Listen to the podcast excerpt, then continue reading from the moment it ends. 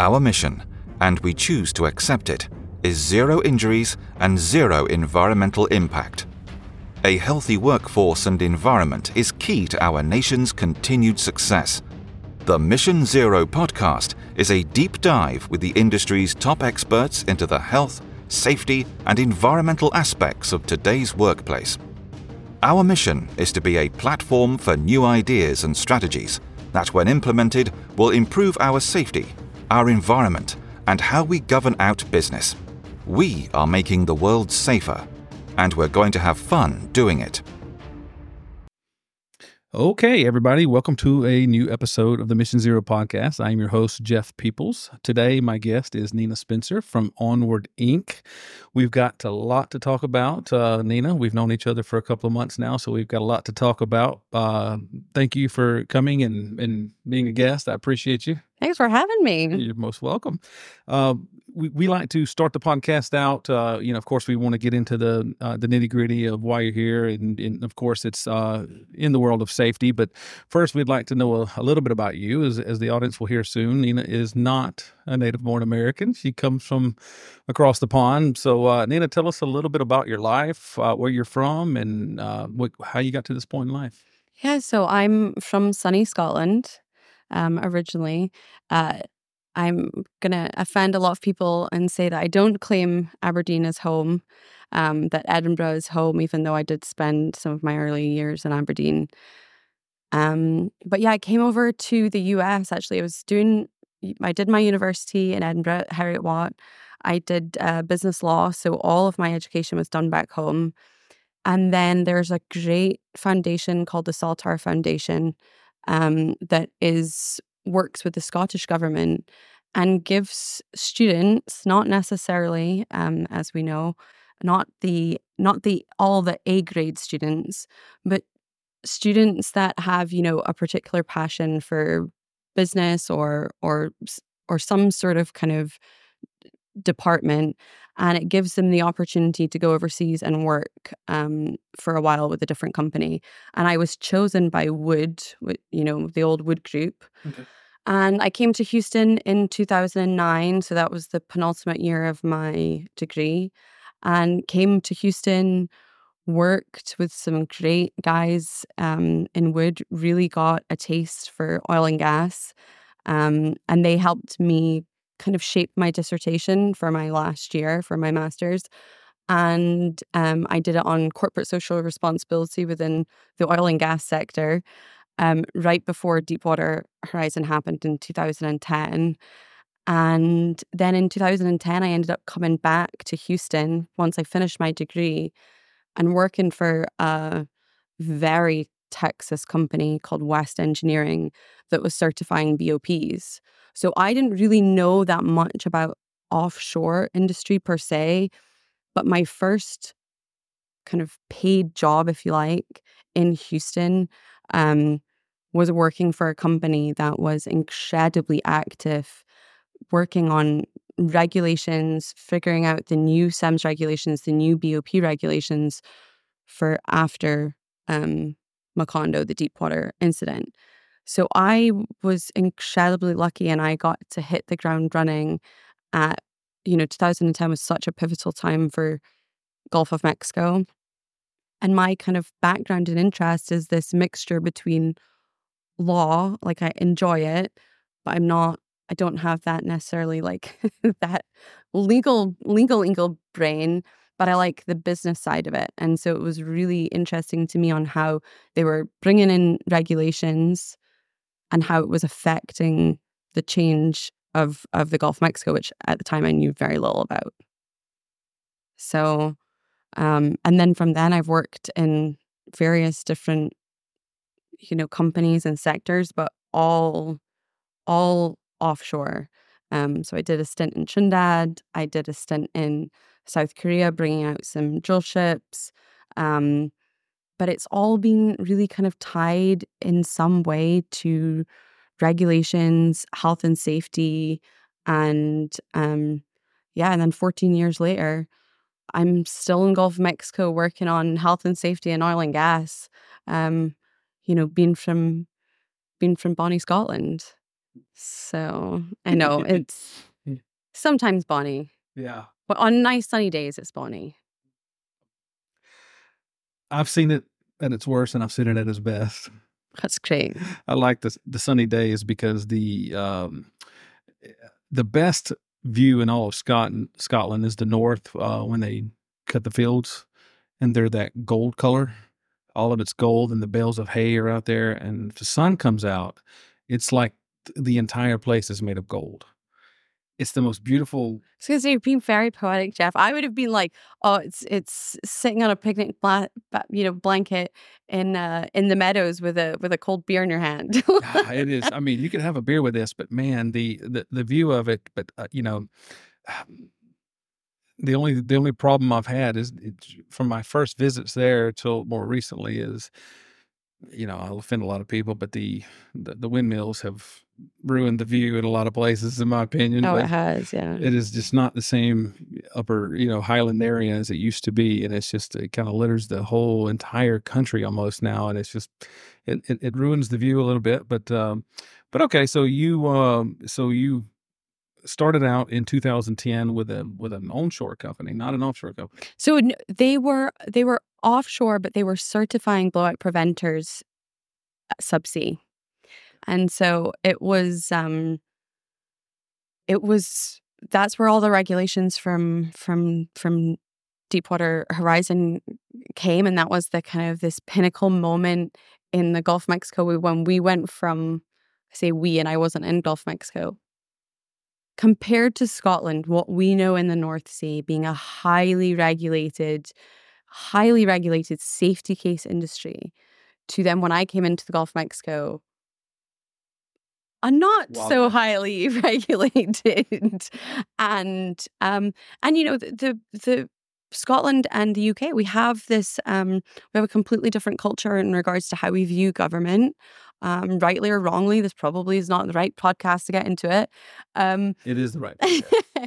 But we, you know, we're a highly, the UK is highly regulated in everything. Mhm. And, you know, we look to the government and th- there is um, a historical trust. And the US is not based on that foundation. And so when you had an incident like Deepwater Horizon, and then there was this flood of new regulations where you had this memorandum, nobody was allowed to drill, everybody has to sit down until we can figure out these regulations. Um, you know, I, I think of myself as incredibly blessed to come in at such an interesting time. And I'm learning. Like I didn't know anything. well, I feel like everybody would have been though. So yeah, so everybody was learning. And I had um I did a lot of energy um based classes in university that were based on UK regulations. And, you know, we can disagree or agree, but a lot of the regulations, of course, they're going to look to the North Sea. They're very different. They're written in a very different way, but there is a basis. There's a basis there that I understood. Um, but obviously, that offshore aspect I didn't have a clue about. And um, I think I've done my career backwards. I now probably spend more time offshore as as you're meant to start getting more perks and spending more time in the office. I've gone the other way and I've ended up spending more time as my career progresses offshore. Yeah, I was um I was once on the HSE committee for PESA. Uh, it's now called the Energy Workforce Council, but it was PESA. They um they had a couple of people, well, a few people on there who were the safety managers for uh, I think in particular Schlumberger and a couple other companies for the offshore. And I mean, my head would spin when they started talking about the offshore regulations and how often they changed. Things were changing for them monthly almost as far as percentages of this chemical and that like that kind of very micro details of what they all they have to go through and make sure they're properly doing things properly in, in the water but yeah the you know I, you know I believe of course we see it as all of Europe being at least a generation ahead of us or I don't know if it's called positive, but at, least a generation ahead in, in, in safety and certainly of uh, a- um, environmental side of regulating the oil and gas industry. So I'm sure uh, coming from coming from the offshore in Scotland, it's got to be. I think anyone would have a little bit of a shock coming to the Gulf of Mexico and saying, okay, well, you know, maybe it'll help. But uh, to me, that makes it a that would make a person coming from those areas valuable because uh, you know, in my opinion, my humble opinion, the answer is probably somewhere between in between Scotland and the Gulf of Mexico, and the people from Scotland that have the knowledge of have have have a that know these regulations and how things work there can bring the Gulf of Mexico up a little bit to to meet those, and I think that's probably what would make you valuable, or anyone from Scotland, really. Yeah, and I think you know. The, Gulf and America in general were not so bureaucratic in the US. And so there's that freedom and that freedom of of less red tape and and more driven towards the business side of it can actually be beneficial for health and safety um, because you're more flexible. You're more willing to change. You're more willing to look at it. I will say, um, I think that I was given a lot more opportunities in Houston, in the Gulf of Mexico, in the US as a very young, I mean, I'm still obviously very, very young. We're not going to discuss ages, but as a young female, because that kind of American dream mentality. They're they're they're very they allow you they they allow you to be tested. Um, you know, Texas is a right to work state, so they'll fire you if you fail, but they give you the opportunity to try. And I will say I worked for some great people and some great companies where is if I showed an interest in something, they were like, yeah, sure, come with me or do that. Or even when I first went and did water survival, I said, oh, that that's kind of sounds like a cool thing to do, which now I probably hadn't.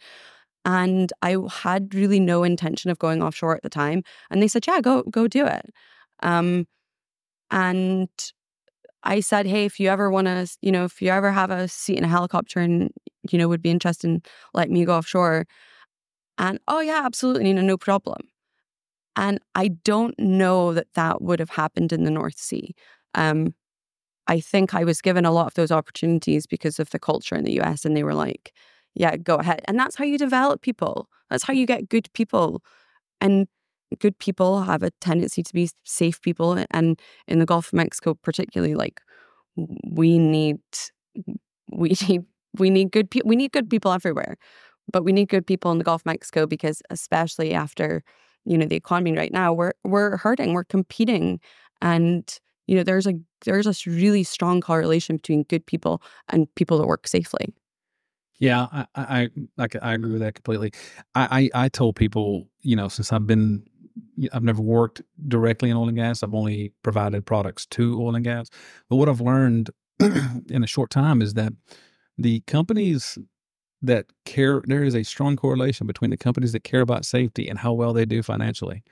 The companies that i, I would go to and have discussions with and like you know showed uh, you know a, a, a, disinterest in in trying to up their safety game and trying to be in trying to protect their people they're usually out of business in two or three years. Yeah. it's just it really works that way. And i like what you said before about the uh about the the U.S. versus you know there's a, there's also obviously pros and cons. Sure. And um, you know the way I used to describe it to people is that the U.S. Uh, doesn't give you much as the Europe does, but it allows you much more. And you know the Euro- European countries will give you a great ground to step on. They will they'll take care of you, but you're limited in your upward mobility in life and what you could do a little bit there. And so, yeah, I think I think the opportunity here is more, but you're given less. It depends what kind of person you are. Really, is is how you would thrive in the U.S. But I'm glad to hear you are. But uh, you know, let's get to I guess modern. Um, uh, you uh, you're currently with Onward Inc.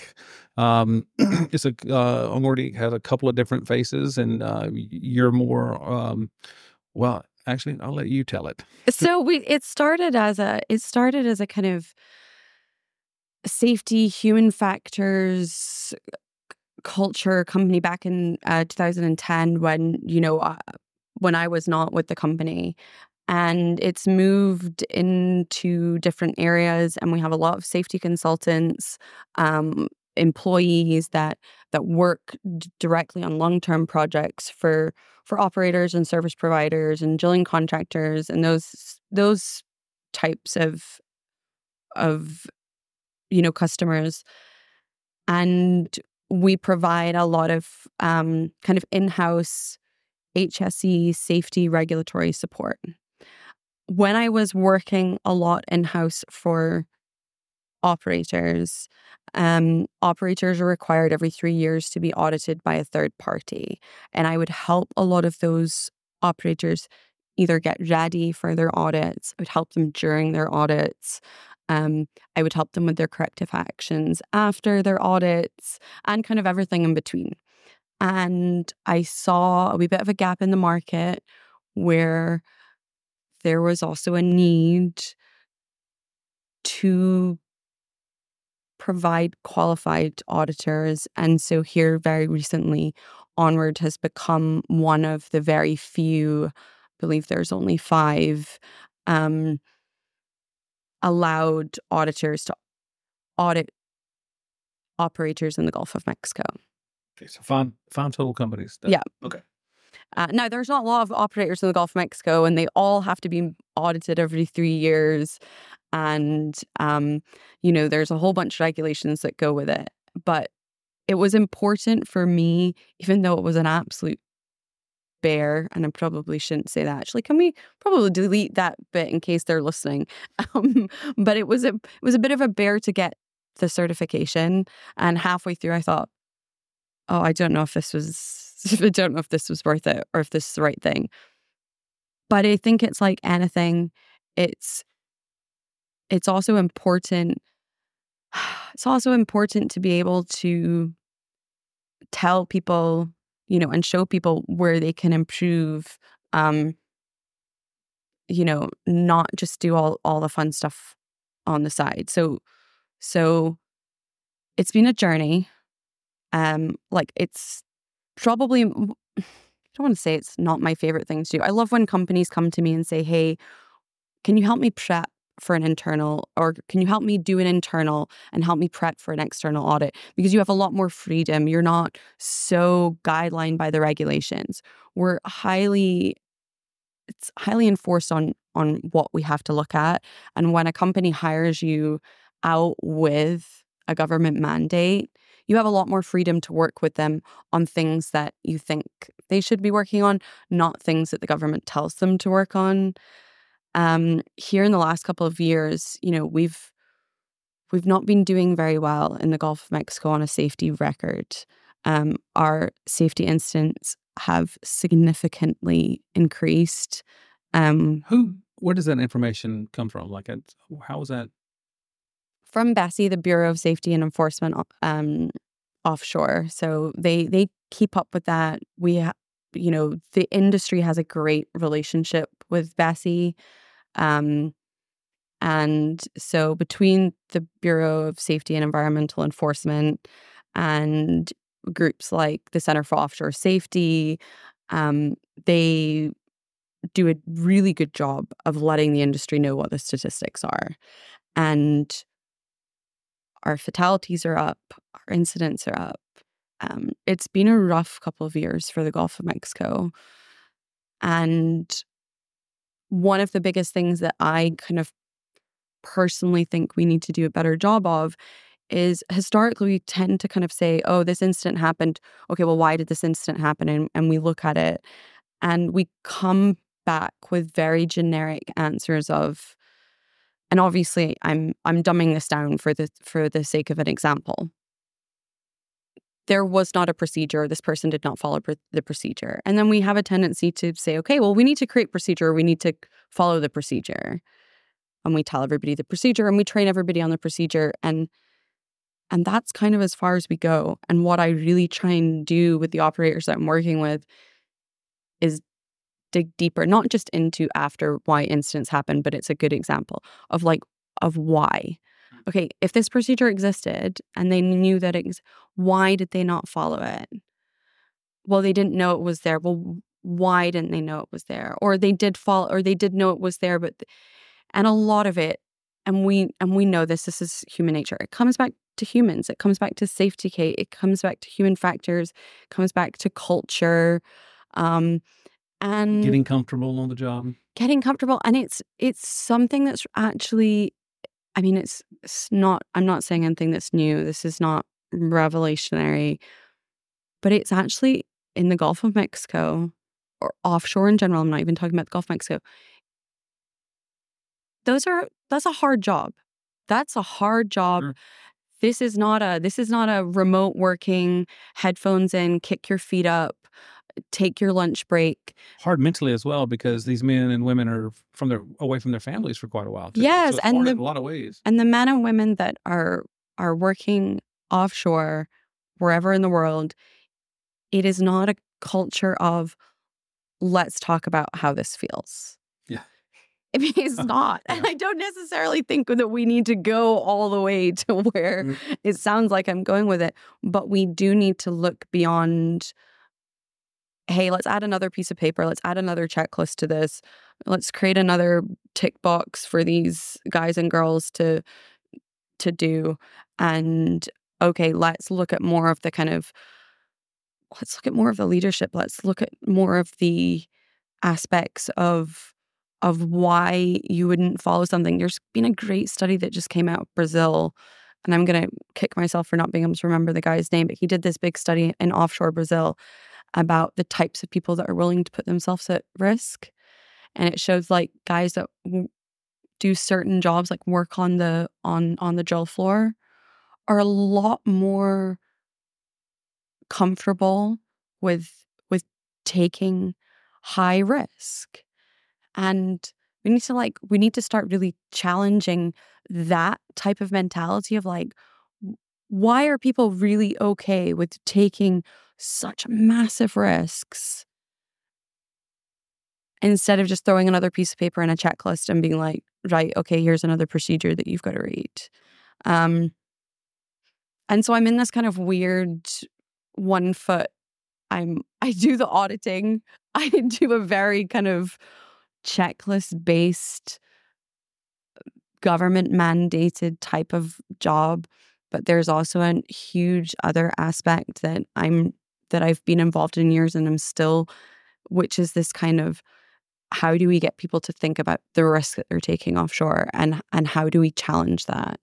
Um i think there's a correlation there but i'm i'm not sure if i figured it out yet well, it sounds like it's uh, you've got a plan that's evolving and it's it's it's coming together. I think you I think you'll come with it. But I've got two questions, pointed questions. I want to come back to s- pretty much what you were just talking about. But Mhm. first question, um, um, because you know, like I said, almost all of my interviews have been onshore. This is my first of anybody who works offshore, so um, it's a great thing for me because I would be learning as well. I have never been offshore. I don't know about anything about it. The greatest risk people look for, safety people look for, or scared of onshore, and I even took a poll on my own LinkedIn page the other day, is by far driving. Uh, that's the greatest risk in onshore. It's the it poses uh, threats in every different way possible, not only to their own workers but to possible other people out there. So HSE managers are that's by far their their what keeps them up at night, but also uh, from their uh, hand, um, ha- crush and blow injuries, Mhm. primarily to the hands. And in summertime now, especially down here, they're worried about heat injuries. Uh, there was a massive increase in heat injuries, as no one can, no mystery why. It was a massive increase in heat yeah uh, this past year. So those are things now heat obviously dealt with in the Gulf of Mexico as well, uh, in addition to humidity, which makes it worse. But so um, offshore, what would you, um, how would you answer the question? What are the most critical things or- or risks that are that are that are on an offshore rig from the minute you step out there? What are some critical risks there? I think line of fire is a huge one for us. I mean, we have so many crane operations going on. We have so many moving parts. Obviously, you have so many moving parts onshore, but you're so restricted by space. So your deck space is so limited that you're constantly moving these pieces of puzzles to try and get an operation done. So line of fire is so huge for us. And obviously, you've got working hands on with the equipment, line of fire, your pinch points, your your everything that comes with with that. And then you've got so many moving parts, so many crane operations, so many parts that your body can get trapped between. Um, so I would say line of fire is a huge, huge one for us. And it's very difficult, I think, to sometimes correctly analyze the hazards beforehand because they're moving, they're fluid. You've got sea states, you've got wind states, you've got weather. Your deck didn't look the same as it did yesterday. Um, so is it right? The the the actual configuration of the deck would change? No, but your where your Conex boxes are, where your setup, where your equipment has to move. Um, you know, even the position of your supply vessels versus where your, you know, which crane you're using to get to which deck to which. I mean, it. So it there's there's a lot of things that these that these men and women have to be paying attention to, um, and it's routine for them. Like in their mind, it's routine because they do it every day. But the hazards and the challenges are not routine. So that's a very difficult thing, you know, and it's it's like driving. You drive the highway every day. It's just such a routine. We do it. But yet the dangers are still there and the dangers are not going to be the same on one stretch of road than another stretch of road.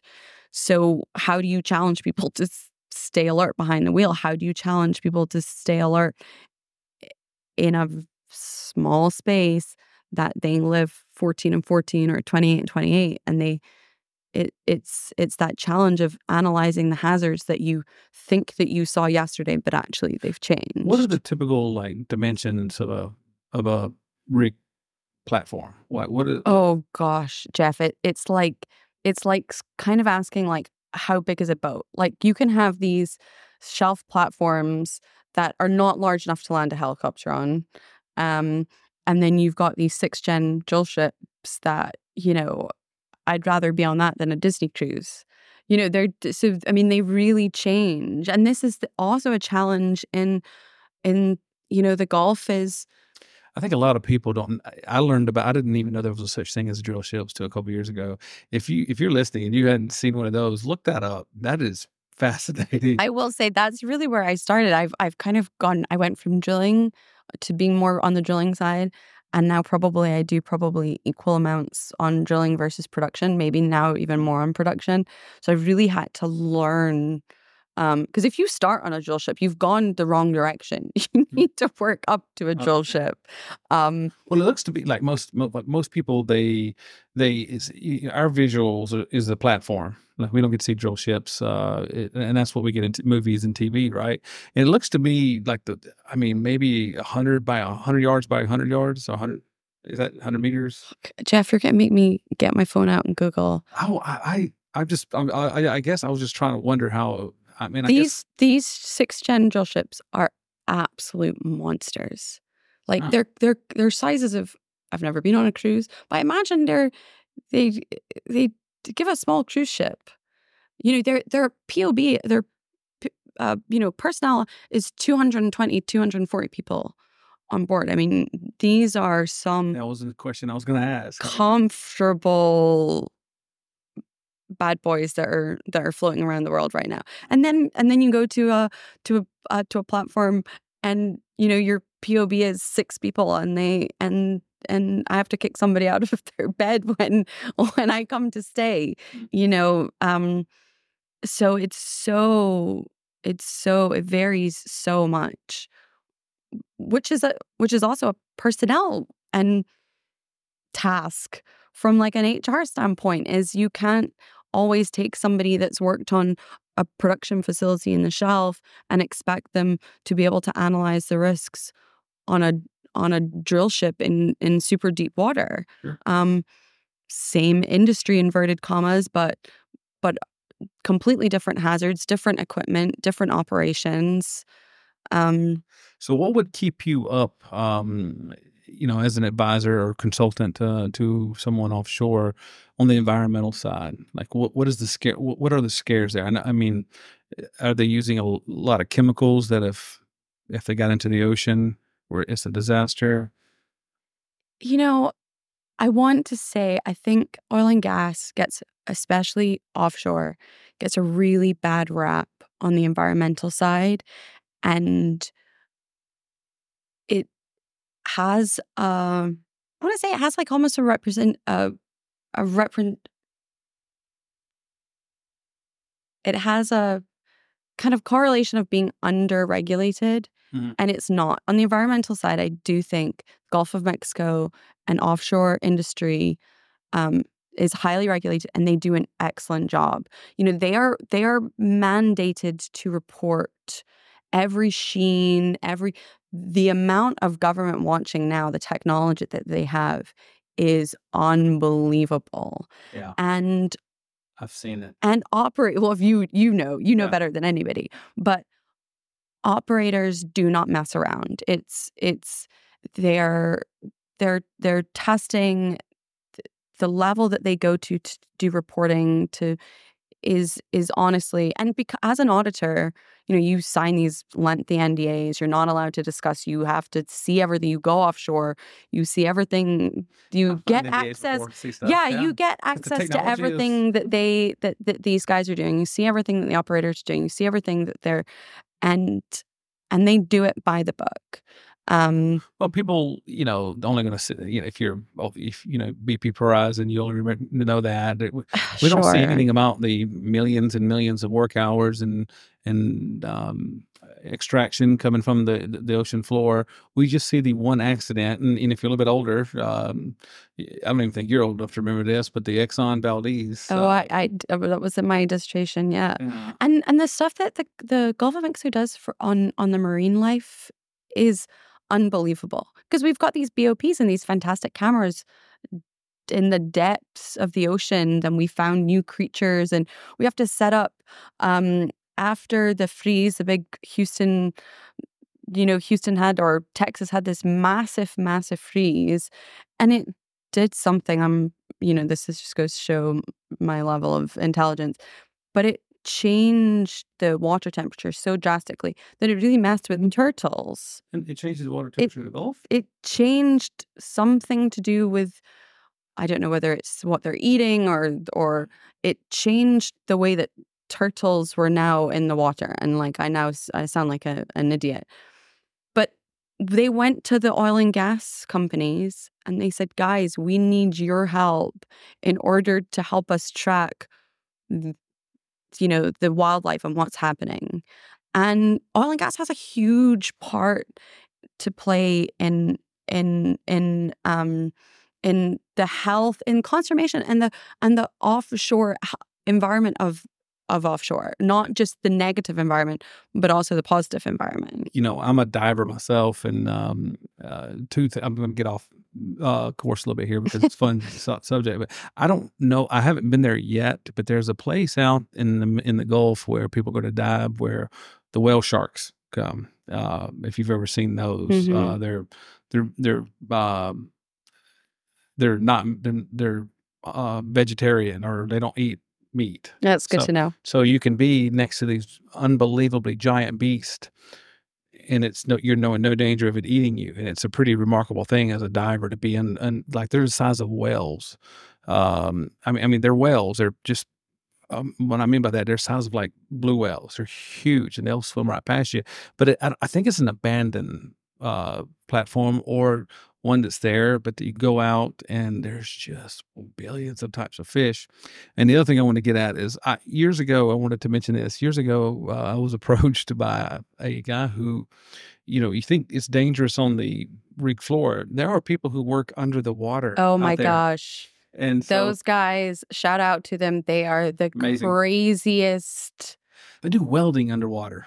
So I did a water survival class with some of those, and I will say after a couple years, a couple rounds of different water survival, the first time I did it, I loved it, and I was very young, and I thought I was great. And then I actually did one this year, and um, we've we've like I touched on, we've had a lot of drownings and a lot of fatalities in the Gulf of Mexico uh, in recent years, and unfortunately, a larger number of uh, helicopter incidents than we should have, and I will say water survival last time I did it, whew, it was a it was a mental struggle for me. I really struggled. But I've done it with those guys and I don't know whether I love him in my class or I just I I almost want to purposefully kick him in the face when I'm trying to get out the helicopter because it's just so easy for cuz what they do for a living is so unbelievably mind-blowing Yeah. that you throw them in a swimming pool and they're like, "This is this is a cakewalk." you know, you're meant to hold your breath for a certain amount of time. And, you know, two minutes later, these guys are still dilly dallying about underwater in the pool just for a joke. Um, yeah. oh, there's. Well, well, the thing, what they came to me for was this, and he, he you know, I came, you know, got the phone call, met with a guy. He's like, I need a glove that will go up most of my arm. Um, I know you got cut proof gloves, but I need something to protect from more of a puncture. And I went, what, what, what, what's the risk? That's why I was asked. What's the risk? Mm-hmm. I think it's lionfish. Is it lionfish? Um, there's a is a type of fish that's it's non-native to the Gulf of Mexico, but it was introduced out there, and they have I think it's lionfish. I may be uh, wrong, but anybody anywhere near this water would know which one I'm talking about. It's a fish that has they will sting you, and these guys were working underwater, and they were trying to use their hands and they were getting stung on the hand. It was pretty painful from what I understand. So they were looking for gloves. So their risk is is even down to to those types of risk, right? That I mean, it's not a risk for your life, but I don't think it feels good. How have I never heard of this? Look I'm going to go on a deep like, Google dive. If you look up lionfish in the Gulf, they are they bother the hell out of the guys who are who are working underwater uh, to do those things, and that was uh, it, it bothered them enough to come to us to ask for help. You, you know what kind of guys are doing this. If, yeah. If it, it, it has yeah. to be hell, or they wouldn't be asking for help. Yeah. So uh, that was just a funny additional thing about the. I mean, my favorite thing to do when I'm offshore and I get you know a wee bit of time is just you just go out on deck and you just just look out on the water and it's just on a clear day. You know, the Gulf is like glass, and it's just just like the North Sea. just like the North Sea. Uh, yeah, For those of you gray, know, you do not want to be on a boat sea, gray North sea. skies. Yeah, it's, it's uh, rough. Yeah, it's rough. Okay, uh, well, let me get to my uh, my next question. Uh, if I if I were an operator, um, how would you answer the question? Um, you know, uh, what does what does your tell me? Well, I guess what not elevator speech, but very extended elevator speech about what your company offers and and and, and why hiring you to to help what would you what do you do for those companies and, and rundown? So additional to obviously your government mandated audits that we can either do for you or we can prepare you for or we can you know help you with your corrective actions etc we do provide a lot of operators with offshore personnel and those are the people I pride myself on hiring. We're small, Jeff. Like mm. we're small. We've stayed small. Um, sometimes I think it was the worst business decision ever, but it's hard to grow when you're very particular on who you hire and when somebody goes out and they work for you you know that's that's your name that's your brand you understand i mean you understand that you're putting yours you're putting your name on it when you put it on somebody else and it's people that are passionate about safety in the Gulf of Mexico. It's people that understand not just the regulations and, you know, how to do things correctly, but what's the right way to do it. And so a lot of that comes from working inside the corporations and, and looking at how they do things. And a lot of that is providing good people that, that go offshore and that can work with with people in the field.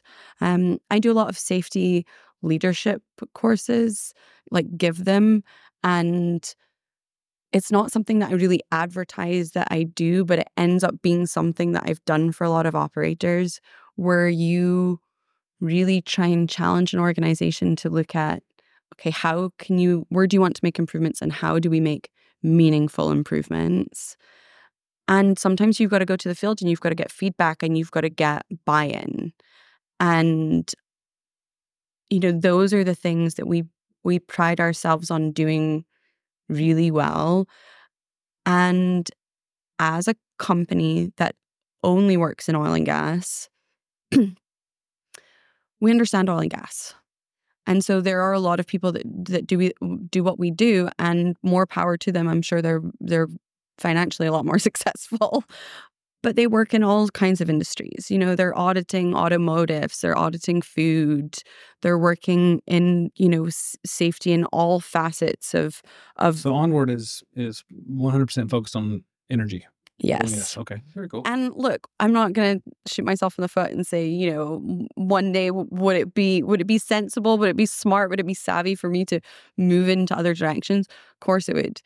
But oil and gas is like it's where our heart is. It's where our knowledge base is. We understand the the struggles. We understand the challenges, and I think that's probably what gives us maybe a wee bit more of an edge and and and it's not an area that I'm ashamed of. You know, I know a lot of people are trying to stay away from the hydrocarbons, and I'm immensely proud of being somebody that is pro hydrocarbons, and I'm totally pro energy addition.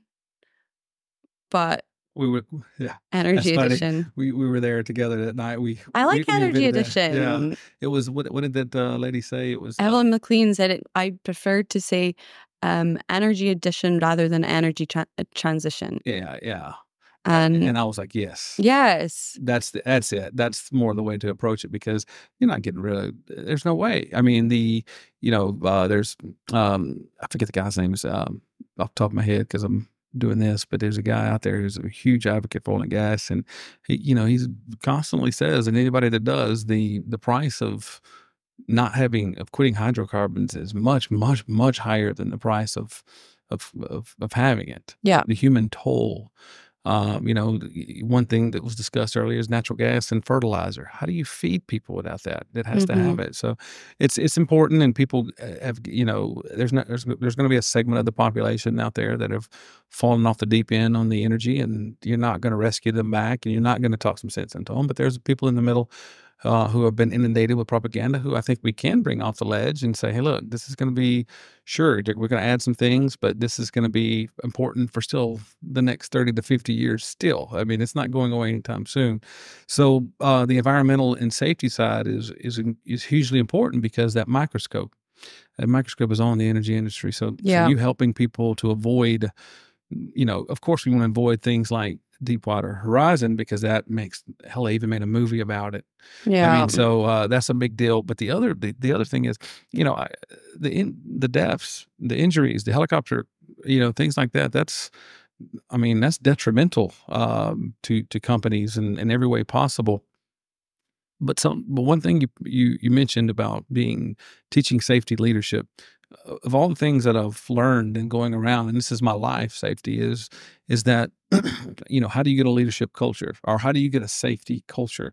And that's by far number one. It's about the guy on top and the guy I use an example of is marshall Dodson from key energy. The dude is about safety and his company shows it you know and Mhm. it, so it, it's it, it- he preaches it like no other and so the the leadership has to if if if, if it, that's the minimum if Yeah. leadership isn't 100% on board isn't preaching this thing like it's the bible every single day. The company won't live in that because like you said the guys and la- you know even and the ladies as well out there they're the same type of people.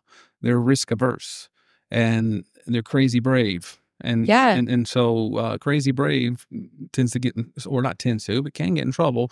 So you have to find a way to to manage that. And you know that's the- that was even a thing in the military is to manage someone brave but also to make them be cautious in the right way and Yeah. so uh, so that's a i'm sure that's the same thing on this floor but uh, but that's interesting to uh, to get your point of view on that because that's to me i agree with that but i think it transcends across the energy industry as far as the leadership being the the primary point um, one thing too, um, I, do like to end these things, uh, these interviews, is um, I like to ask people, um, uh, and and at the end I'll get you to tell how people can contact with you and learn more about your company as well. But uh, I like to ask people personally what's important to them. Uh, this this happened. This is a tradition of my podcast. Happened as an accident uh, on my uh, on my second podcast with David Reed, and uh, I had learned a little bit about him, and I learned he was involved in human trafficking. And if you've been anywhere within a thousand miles of me over the last two years, you know I'm involved in that now, and uh, it came from David. So I like to ask people, uh, you know, what are what's important to them personally. I know you're married. Um, I know um, we've talked about what's important to you personally, uh, and so tell tell us a little bit about what you do outside of work and what and, and what your passions are. So I spend a lot of time, and I did it in Scotland. I was a child advocate in Scotland. And then when I came over to Houston, um, I kind of got sucked into that live to work and um, it made me take a step back especially when you come over and you're on your own and you know your work is your only anchor. And anyway i'm trained to be a child advocate in houston for harris county and so what i've done for the last nine years is you go into foster homes or the, the you know the homes of children group homes or whatever and you take a you have a child? You were given a child by um, the harris county courts that's within the foster system and you advocate for their rights in court and and out of court. Everything from health needs to dental needs to to checking in on them in their foster home um, and then going to court and and asking for any additional help that you need I've been doing that for about nine years. And I think the foster system in the US is incredibly broken. I think the foster system, especially in Houston, is so overrun, so overwhelmed. And we're very harsh in in the US. Um, there's lots of great things, but we expect so much of somebody when they turn 18, there's not a lot of help after that age. And we expect people and we judge people pretty harshly when they're not kind of productive members of society. But there is so little help for kids that do not already have a support system. And so we kind of abandon kids in in the foster system and we abandon them even more so when they're when they turn to an adult. And yet we expect a lot of people when they, you know, turn into adults. And so I think it's important. Obviously, I've got that legal side, which does great in the courts and working with judges. And I kind of feel like I'm good in that sense. And, you know, it's tough. You see a lot of abuse, you see a lot of neglect. Um, you have to read through their case studies and you have to get to know the kid and you have to get to know often sometimes their abuser um, or it's that's it's a, that's an incredibly difficult thing to face it's and it also helps me though jeff like in a it really helps me put in into perspective as somebody that loves what I do for work. I'm obviously very passionate about my my work and and and and the company, but it does help kind of balance things and, and get things into perspective sometimes. Um, and I think that's really important for me. I will say um, I've started working with another uh, group out of Houston called the Hay Center, which is Houston um, stands for Houston Alumni Youth, and they specialize in helping um, teenagers transition out of foster care. Um, because in 2021, I actually had a, a, a teenager that I'd had, I was guardian ad litem for for four years, and she passed away um, as a result of, uh, you know, the neglect and abuse. And that's a very difficult thing. You're thinking, you know, we're the third largest city in the US now. And, you know, we are rich and wealthy in so many aspects. Um, but so many of what things are being done to and what children are going through in this city is just truly unfathomable. And so I started working with the Hay Center um, because it it particularly shone a light on the lack of help that teenagers in particular are getting. Mm. Um, well, what is it? So, as an advocate, is that what is that an organization or is that a? So, child advocacy is it is an organization, but it's the rights are given by the judge. So the judge will decide which cases get a child advocate, and the so judge will assign you. Though you work with the, it's it's an independent organization it's an independent charity like a 501c3 charity um, but they have the backing of the Harris County judges. They're they're everywhere. They're all across America. But it does have a big impact because the judge assigns you your case and says, "Hey, this case needs a needs a child Can advocate." you get the that or no? Is that private? Oh no, it's uh it's CASA. It's child child advocate. If you Google child advocate, child advocates, um, it's it's a it's a multinational or not multinational. It's a national organization, and and every section kind of has theirs. Like San Antonio has theirs. Dallas has a child advocate. Um, So it sounds something you you said. It sounds like you you believe um, that you know obviously we fell a lot and we don't do very well with the the foster care system, but it seems like um, we're failing them. Uh, or, or there needs to be some sort of mentorship program into adulthood. Um, you know, there's a lot of things people deal with at 18 that if you don't, I, I've told people as far as my mindfulness training, and I've told people who are who are blessed to have parents, two parents who prepared them for life, eh, to not look harshly upon people who did not, because Yes. they are turning 18 and 19 without an ounce of guidance. Yep. And so that hurts them and that puts them behind the eight ball. But it sounds like, you know, everybody knows about Big Brother, Big Sister. Well, that's for little children, but there is no, I, I'm not aware of any. So the Hay Center. That's so this this is what the Hay Center does because so Child Advocate deals with uh, kids of all ages, and I felt like there was this huge gap for for teenagers who are. uh, You know, they're going through a lot already. And then you, you know, these kids, a lot of them have never had a stable home. They've lived out of a Trauma. trash bag for their entire lives. They've gone through a lot of trauma. They've gone through things that that we cannot even fathom as as functioning adults. And so I will say the Hay Center, Houston alumni youth, and I'm sure there's equivalents um, all over.